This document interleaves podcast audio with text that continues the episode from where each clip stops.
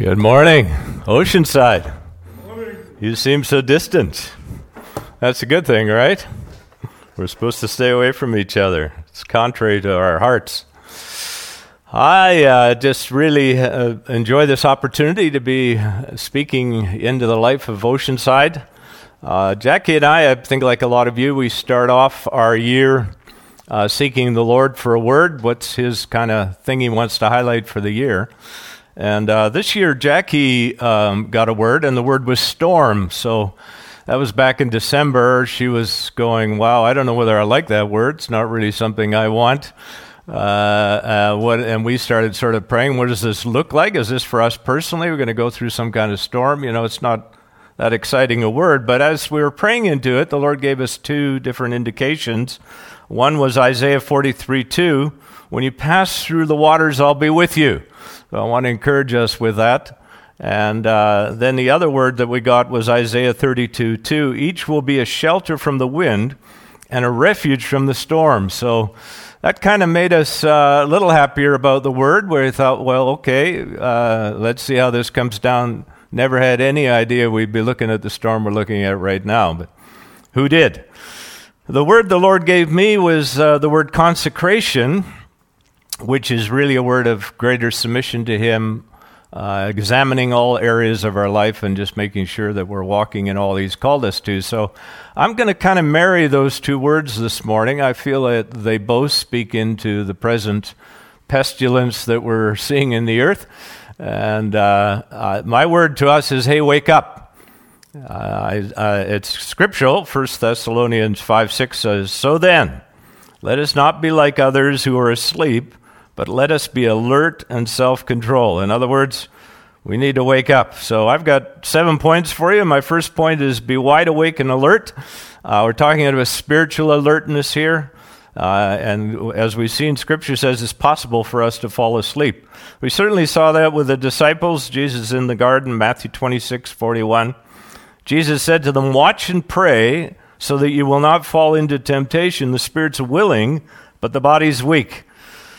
That word watch in the Greek means to wake up. So you can look through Scripture, and where we see watch, we're talking about our message this morning. Wake up means to wake up, be vigilant, be watchful. Kind of the opposite of what the disciples were doing. As we know, the disciples fell asleep while Jesus was going through his agony.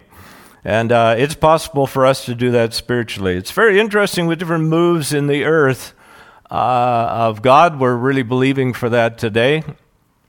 Uh, one of those moves in the 1700s, the Methodist revival, was called the Great Awakening. It's just rather interesting. The idea of waking up, awakening, is like people came alive to the thing spiritually. His church came alive, and uh, then it had an impact out on the earth. So let's hope that's what's happening right now for Canada. Wake up, Canada. It's just so comfortable, isn't it? I mean, everything just goes on the same, same, same. Well, how many know that it's not going on the same right now? So I think it's a great opportunity for us to be praying into Canada. It's like a call to soldiers on the front lines be alert, stay awake. You could actually get court martialed if you fall asleep on duty. But worse than that, you're compromising, you're allowing the enemy to take ground. And uh, how many know we're at war? We've got a real enemy that wants to destroy us. His whole motivation is to stop, undermine the extension of God's kingdom through us on the earth. Uh, it's not just a resistance to, it's an all out war that we're in. And I think it's time to wake up to that. 1 Peter 5 8 says, Be self controlled and alert. Your enemy, the devil, prowls around like a roaring lion looking for someone to devour uh, it's good to just be reminded that he's, he's not asleep.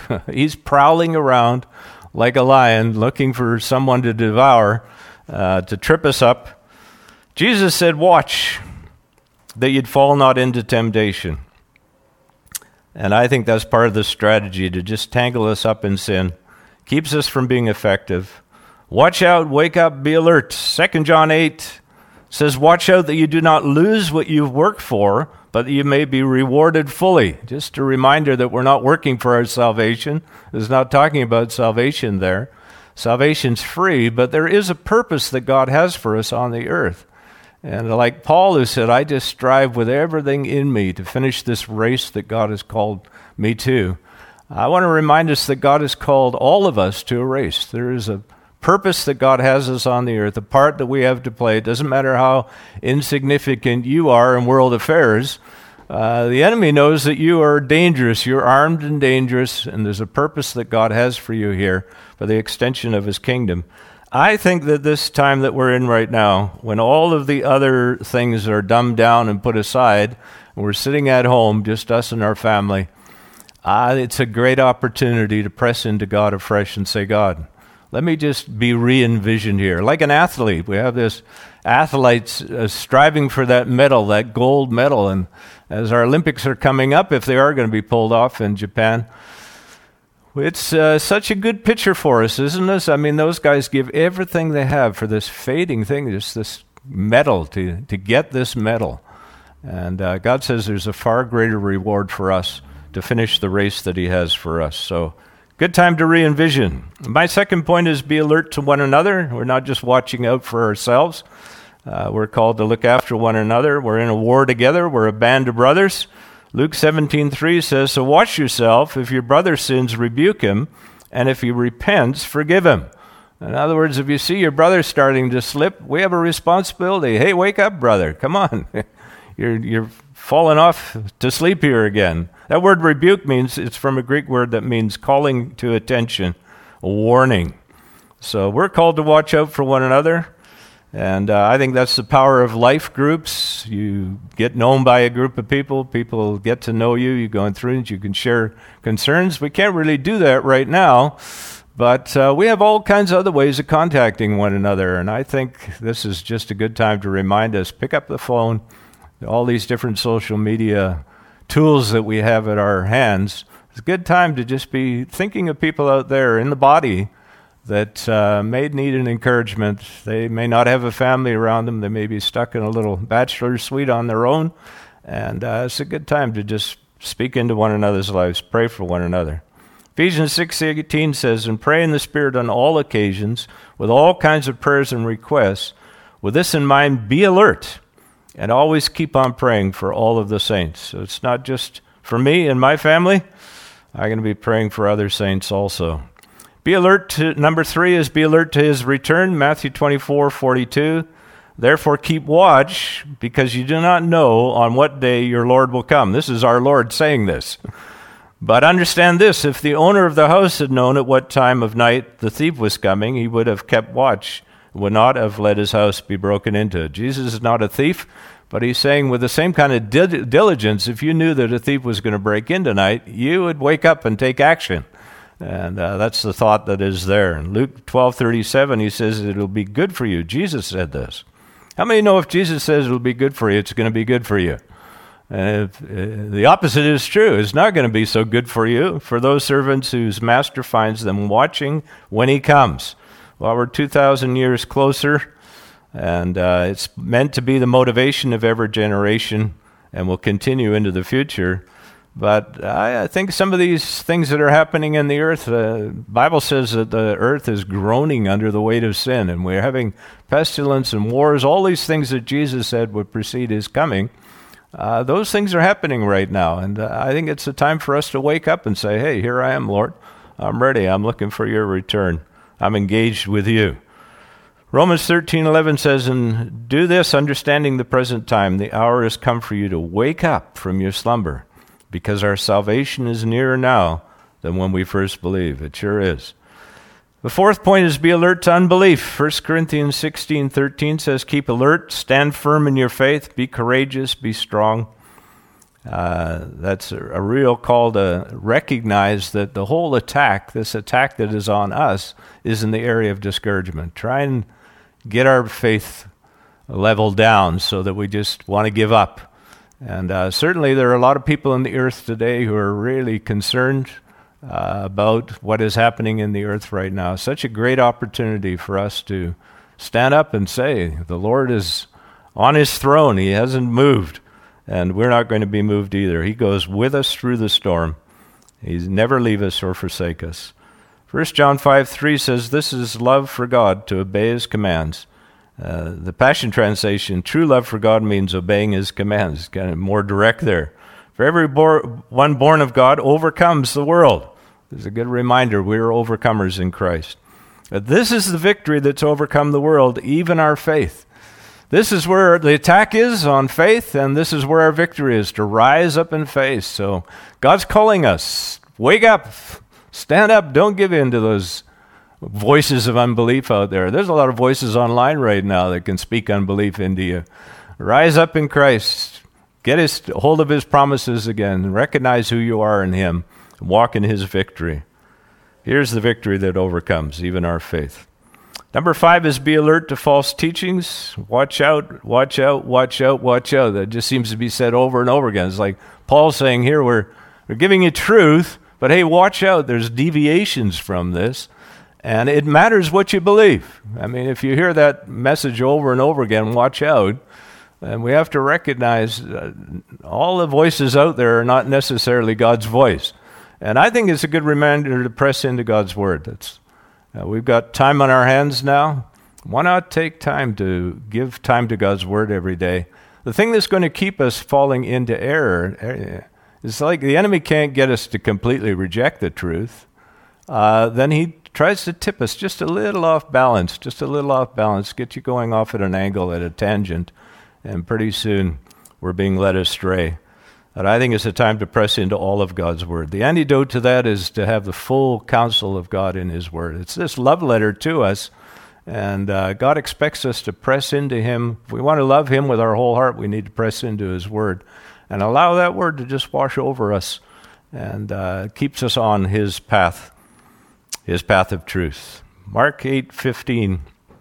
Jesus said, "Be, war- be careful." Jesus warned them Watch out for the yeast of the Pharisees and that of Herod.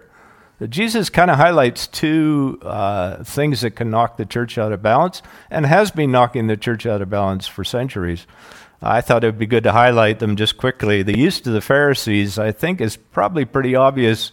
The yeast of the Pharisees is adding to God's word. I mean, God had his truth and said, Here, live like this, the law. But the Pharisees took it and just built volumes on this thing. They, they detailed what the law was, and uh, it wasn't God's heart, and just put people under tremendous bondage. And uh, it's possible for us to do that. We can take, for example, the, the word that says women are called to be modest. And, and now suddenly we can start defining what modest looks like. And if you start going down that road, it gets really crazy after a while. And there's people walking in that in the world today, just bound by all this stricture of it. You have to have your hair in a bun. You can't wear makeup. You can't wear jewelry. Pretty soon, you got to cover every piece of flesh in your body. It just gets crazy. It's such a crazy example. But we can do the same too. We can talk about praying in the Spirit. I mean, I could give you a great message this morning. I could preach for hours just on the power of pre- preaching in tongues. And in my zeal, I could start saying, if you're not praying at least an hour in tongues every day, you're missing it, you know. And pretty soon we start building these things. It is good if you pray in tongues, but you need to get a revelation of that, a love for Him, and uh, find out what He wants you to do with that, not me dictating to you what it looks like. We start moving away from relationship, living in the Spirit, and we lose the heart of God. The other one that Jesus highlights is the yeast of Herod.